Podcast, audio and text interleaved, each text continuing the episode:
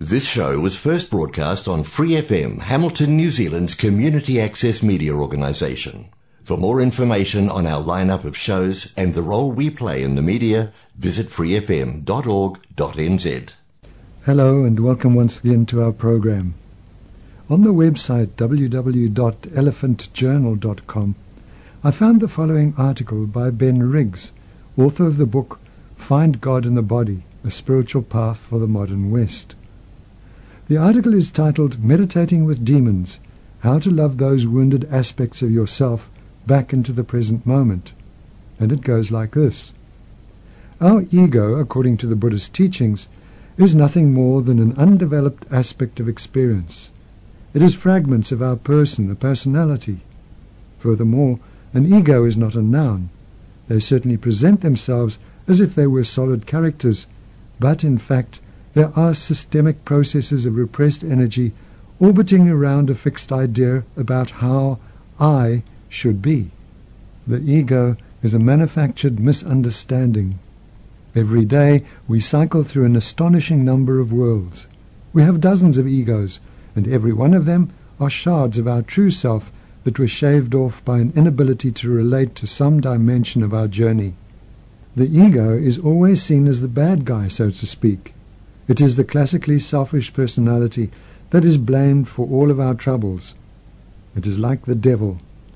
But like most devils, the ego is just a scapegoat. If we are willing to reconnect with these undeveloped personalities through non-judgmental awareness, we will see that the ego, how I should be, is just a shell. It's a container that is used to conceal the one thing we fear most, fear itself. Every ego is a limited expectation of the self, and he capitalizes the S, inspired by fear. The fixed ideas about how we should be by themselves are insubstantial. They are validated by fear, which dates back to some historical event that was traumatic or unacceptable, an experience we were incapable of relating to. We literally couldn't accept it. We did not know how. While the fear may have its origins in our past, it continues to be a governing force in our lives. This force is the dark side, the personification of those underlying threads of paranoia and insecurity that perpetuate the vicious cycles of repression and ignorance we can't seem to escape. Ignorance is the author's construction. It is fear, how things shouldn't be, that supplies the gravitational center of an egocentric world with its density. Our worlds are orbiting around karmic impressions, energetic and emotional charges that are associated with the historical events we fail to relate to. These energies remain entangled by somatic tension and ignorance, physical oppression and obsessive brands of entertainment that anesthetize us or attempt to wrap our deepest, darkest fears in a pretty package. I'm not speaking of a particular fear, but fear in and of itself. We may be afraid of intimacy, loneliness, success or failure, but all of them share this basic element of fear. I'm talking about primal fear. It is not actually intimacy that we're afraid of. We are afraid of fear, the inability to relate, which at some point in our past intimacy introduced us to. Primal fear is the basic premise upon which this ego story is constructed. The belief that if we were to open up and relate, we would be swept away by a flood of energy. The ego resists the energy because it does not know how to relate to it. So it tries to repress the energy or bottle it up. This energy is translated as fear, because when we try to bottle it up or try to control it, the situation becomes explosive. The energy is too much for a container. It begins to appear aggressive. It is the way we are relating to the energy that is creating the appearance of aggression.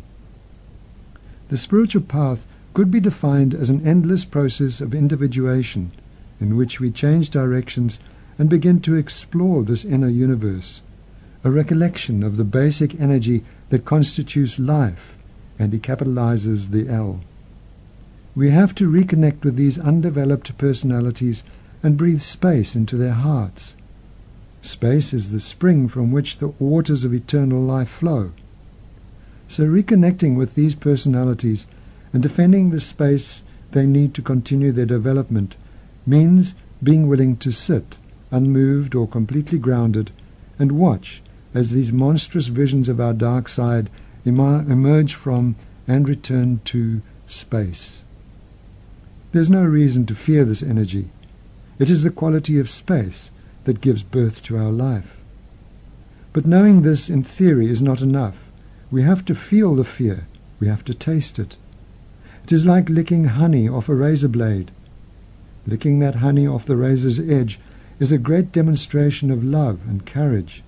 It takes an immense amount of courage to sit through fear. This courage to be in space is the basic principle of meditation practice. If you sit until you want to get up, but just continue to sit and watch the desire to get up without being moved one way or the other, you will soon be initiated into this dark space and develop a profound appreciation for the haunting silence of your radiant mind.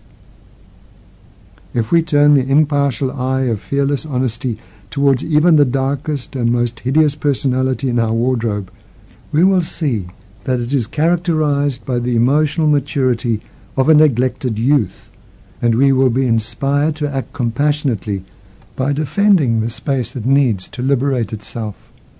We will gladly offer our conscious self up as nourishment and openly receive the return of our misplaced self. In order to do this, we have to reconnect it with the earth. He then quotes Chognyam Trungpa Rinpoche with, "Too often people think that solving the world's problems is based on conquering the earth, rather than touching the earth, touching ground." Ben Riggs concludes, "Meditation is the willingness to put aside all aggression and judgment and simply see the union of space and energy, our true self," and the capital S is there again, "at the core of the most vile and terrifying shard of ourself," capital S. Then, just as the Buddha did, we have to touch the earth. We have to love that wounded aspect of ourself back into the present moment. That is individuation. That is awakening. This is perhaps the best way to relate to the instruction given in the text Mind Training Like the Rays of the Sun to make offerings to harm givers. We think not so much in terms of physical offerings, but the offering of our compassion and understanding through non-judgmental awareness. And this is perhaps the greatest offering, as it releases the demon into the empty radiance of mind, as you may remember from our last program, Milarepa did when confronted by the five boogie-eyed demons in his Himalayan meditation cave. Mind Training Like the Rays of the Sun by Namkha Pel is the text we're currently following in these programs, and we have reached the chapter on cultivating the mind of bodhicitta, the wish to attain enlightenment for the benefit of all beings. Following the description of how to practice tonglen, that is, taking on suffering and giving out happiness, we are given instructions on five precepts we should observe in the mind training. These instructions are, firstly, taking adverse circumstances into the path of enlightenment. Secondly, the integrated practice of a single lifetime. And then number three, the measure of having trained the mind. Number four, the commitments of mind training. And five, the precepts of mind training. Making offerings to harm givers is part of the first instruction, taking adverse circumstances into the path of enlightenment. It is one of four practices that accompany Tonglen, and those four are accumulation of merit, purification of negativity, making offerings to harm givers, and finally offering ritual cakes to and seeking help from Dharma protectors. So that is our context, and now before we go on, let's check our motivation as we usually do. Thupten Jinpa has this to say about intention and motivation in an article on tricycle dot org. "Framing our days between intention setting and joyful dedication, even once a week, can change how we live. It's a purposeful approach of self-awareness conscious intention and focused effort, three precious gifts of contemplative practice by which we take responsibility for our thoughts and actions and take charge of ourselves and our lives.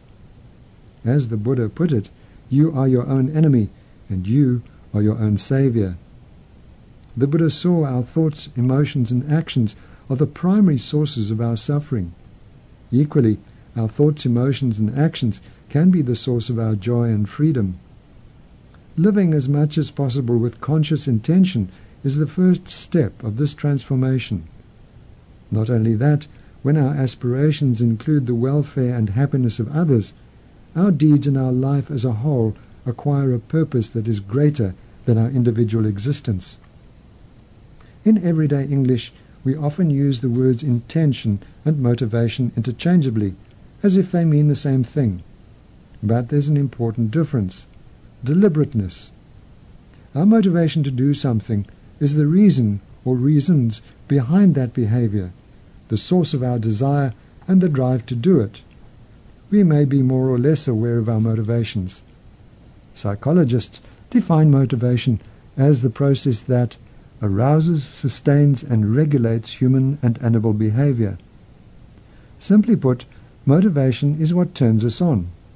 For some it might be fame, for others it might be money, excitement or thrill, sex, recognition, loyalty, service, a sense of belonging, safety, justice, and so on. The force of motivation develops through a mutually reinforcing cycle of desire and reward. When something we do is rewarding, we want to do it again. If we do it again, we are rewarded again and want to do it more. Intention, on the other hand, is always deliberate, an articulation of a conscious goal. Intention is necessarily conscious. Motivation, as Freud pointed out, need not be conscious even to the person himself. We need intentions for the long view. We set and reaffirm our best intentions to keep us inclined in the directions we truly mean to go. But we need motivations to keep us going over the long haul. If our intention is to run a marathon, there will be times when the alarm clock goes off for a ten-mile run before work, or in the middle of running, when we'll ask ourselves quite reasonably, why am I doing this? We need good, inspired answers to get us over such humps. Conscious or unconscious, motivation is the why and the spark behind intention.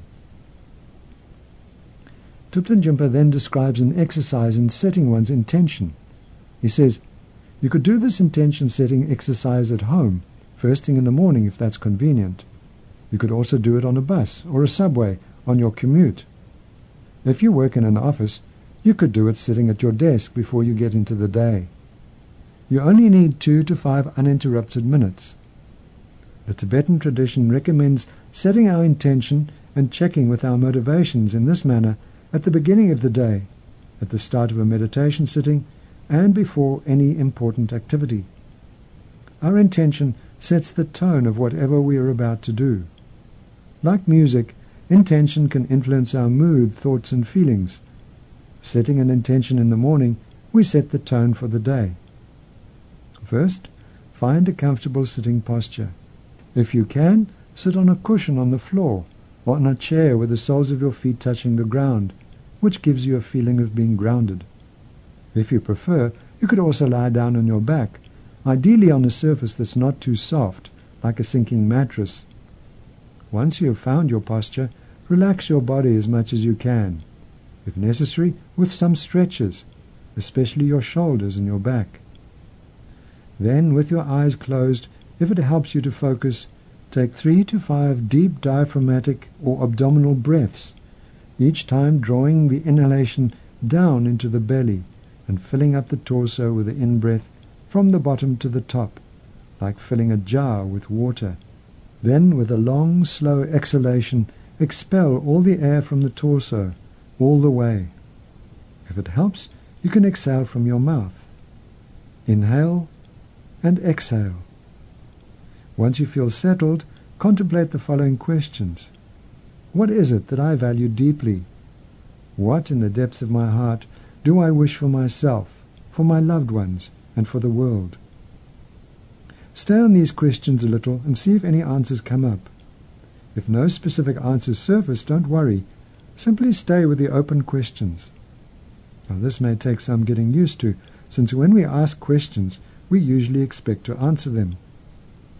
Trust that the questions themselves are working even or especially when we don't have ready answers. If and when answers do come up, acknowledge them as they arise and stay with whatever thoughts and feelings they may bring. Finally, develop a specific set of thoughts as your conscious intention for this day, for instance. You could think, today may I be more mindful of my body, mind and speech in my interaction with others. May I, as far as I can, avoid deliberately hurting others. May I relate to myself, to others and to the events around me with kindness, understanding and less judgment. May I use my day in a way that is in tune with my deeper values. In this way, set the tone for the day. Now, once we can become more familiar with intention setting, we can do this practice in a minute or less. That means we can find opportunities during the day to check in with our intentions. Doctors who have taken the compassion training, for example, have used the time it takes to wash their hands between patients to return to their intentions and report how this makes them feel more centered and present for the next patient. We can even skip the three-phased formal practice and do a quick reset by reading or chanting a few meaningful lines. You could use the Four Immeasurables prayer. May all beings attain happiness in its causes. May all beings be free from suffering in its causes. May all beings never be separated from joy that is free of misery. May all beings abide in equanimity, free from a bias, attachment, and aversion. So, from this we can see how important setting our intention is, and that's why we generally think about intention or motivation towards the beginning of each program. And I'm aware that I'm in conflating intention and, and motivation here. Keeping this in mind then, let's follow Thupten Jinpa's instruction, but just for a very short period of time, otherwise the computer here will kick us off the air. In keeping with developing more compassion, understanding and loving kindness to others, we can make bodhicitta, the wish to attain enlightenment for the benefit of all beings, our intention. Now that would be wonderful. It would be the best. But in the final analysis, whatever intention and its consequences are yours to decide. So now let's think about intention.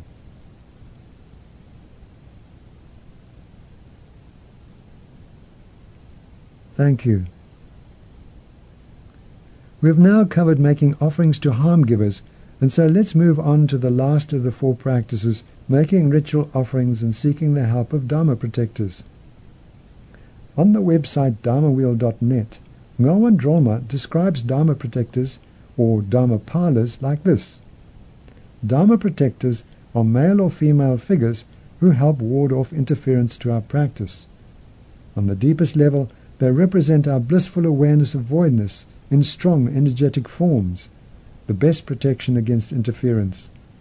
With ourselves as Buddha figures, we visualize certain protectors in each direction around or inside our mandalas.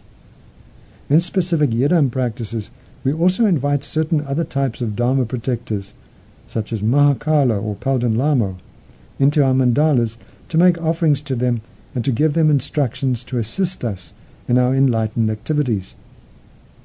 Many of this last type of protectors were originally powerful spirits, either clutching ghosts, otherwise hungry ghosts, or divine beings of non-Buddhist traditions. Some were harmful, and others were simply guardians of mountaintops or local regions. Great masters of the past have tamed them and made them swear oaths to protect the Buddhist Dharma and its practitioners. As Buddha figures, we are like masters, and the Dharma protectors we deploy are like our fierce guard dogs. Unless we have the strength to control them and to feed them regularly, they may turn against us.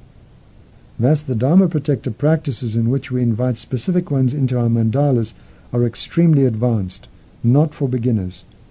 Engagement in their practices normally requires receiving specific subsequent permissions, that's jenangs, for them. Dharma protector practices include elaborate fulfill and restore rituals in which we, as Buddha figures, remind the protectors to fulfill the oaths that they promised and restore our close bonds with them by making special offerings. Another common ritual is the golden libation, in which we offer alcohol or black tea to the protectors, but without tasting it ourselves. We may also simply invite the protectors into our mandalas to make offerings, especially of tormas, and to make requests. In the West, people informally call these practices protector pujas. Lama Namse Rinpoche elaborates on this on w w w dot rinpoche dot com. He says, when receiving precious Dharma instructions, especially those of the Great Vehicle, it is necessary to arouse the pure motivation, bodhicitta, which is the sincere wish to attain enlightened mind for the benefit of oneself and every living being. Before earnestly studying and meditating the Buddha Dharma, it is utterly necessary to recollect the fundamental teachings and to be sure that one has understood them correctly.